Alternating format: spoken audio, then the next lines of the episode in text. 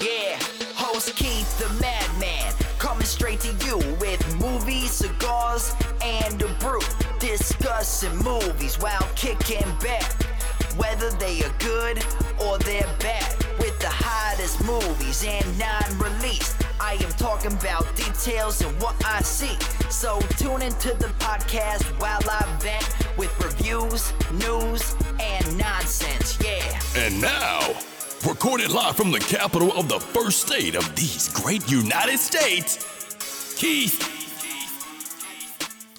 So, uh, this movie that I'm going to talk about you on this fine day is Morgan. Um, this movie is coming out this Friday, uh, September, I don't know, September something here, September 2nd. Um, it's it's an it's essentially another artificial life concept movie. Um, we've had a few of them. Um, you know, the latest one is different in that instead of it just being a robot artificial life, we've started messing around with um, DNA. It's been, this is directed by Luke Scott and it stars Kate Mara, Anna Taylor, Rose Leslie, and Paul Giamatti, um, among others, of course but it's you know it's to me I'm I'm a little uh, exhausted with the artificial intelligence movies. I'm um, I, I, I don't particularly like them that much. Um, there's been tons of them done. It's always the same. We try to create life, and then it turns out horribly wrong. We can go all the way back to Frankenstein when we tried to do that. It never seems to work out, and they all have the same sort of uh, basic idea. Don't try to play God, and um, you know, all right. So this is, you know, so I've kind of set this this up. This is definitely one of those types of movies, but it's it's kind of takes it from a different vein. It to me, there was a little, there's definitely a little bit of the feel of Ex Machina in it.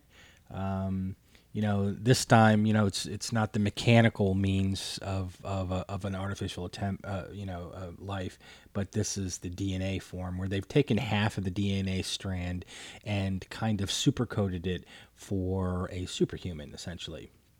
Um, at the start of the movie, we we see this overhead shot view of a. Uh, lab and there's a it looks like that somebody's counseling someone and all of a sudden this hooded figure you can't tell at this particular moment whether it's you know much about it besides that because it's a grainy overhead shot surveillance camera.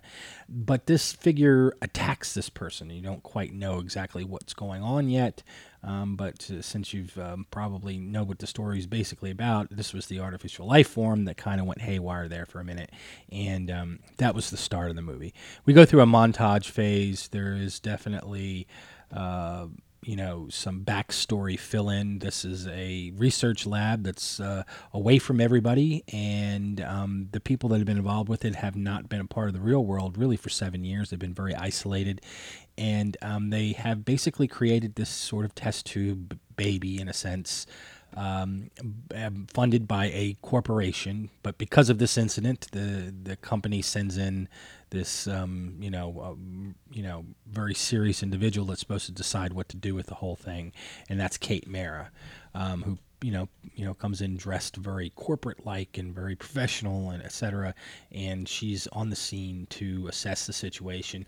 Um, coming in with her is Paul Giamatti, who plays a um, who plays a counselor to assess the mental state of this care of this child. The, well, thing is what is how she refers to it as um, Morgan, and um, so basically you get you get Paul Giamatti on the scene, and he's uh, he really kind of steals the movie uh, um, for the for the amount of time that he's in it. In the um, in the sense of uh, he just brings his normal character, very easy uh, to believe him in the role as a person.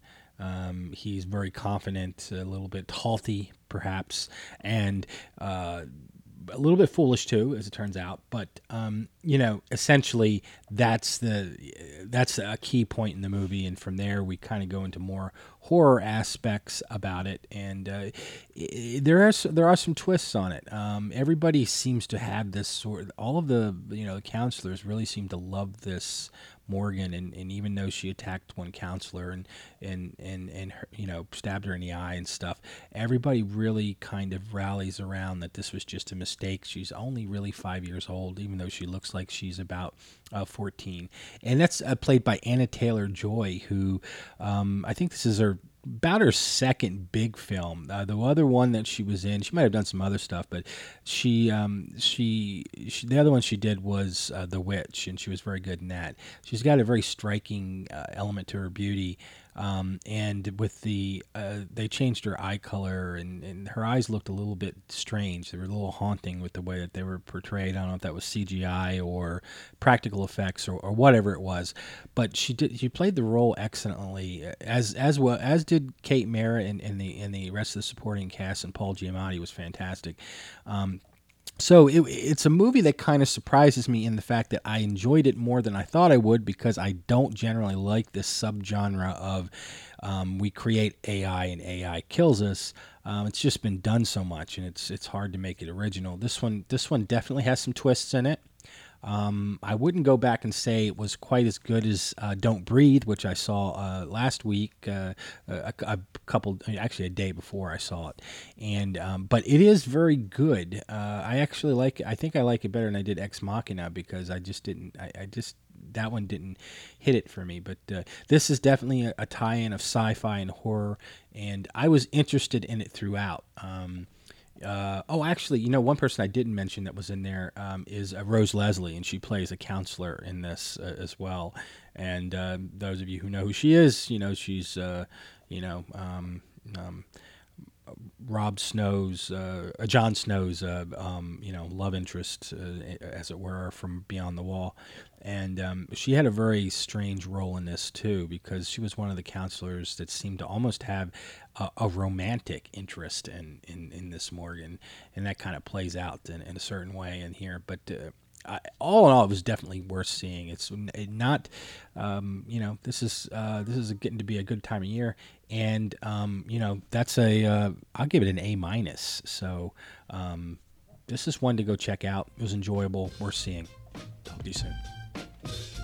You have been listening to the Movies, Cigars, and a Brew podcast. You can subscribe to this podcast on iTunes, Spreaker, and Stitcher. Find reviews of other movies, cigars, and beers at moviescigarsandabrew.com. Give a like on Facebook or follow Keith on Twitter at Movie Cigar Beer. Your trailer is coming up next.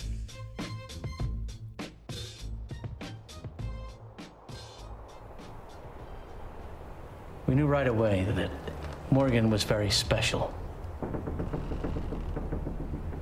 Within a month, walking and talking. Within six, self sustaining. She exceeded our wildest expectations. She's like a child. Morgan is a child. She had a tantrum. Morgan's behavior was very unfortunate. She's learning and she has the right to make mistakes. She isn't it, and it has no rights. Oh, you're wrong about that. You'll see. Morgan, please don't. Despite the current setbacks, you have to stop. The results of our investment are quite remarkable. Stop! You have to stop.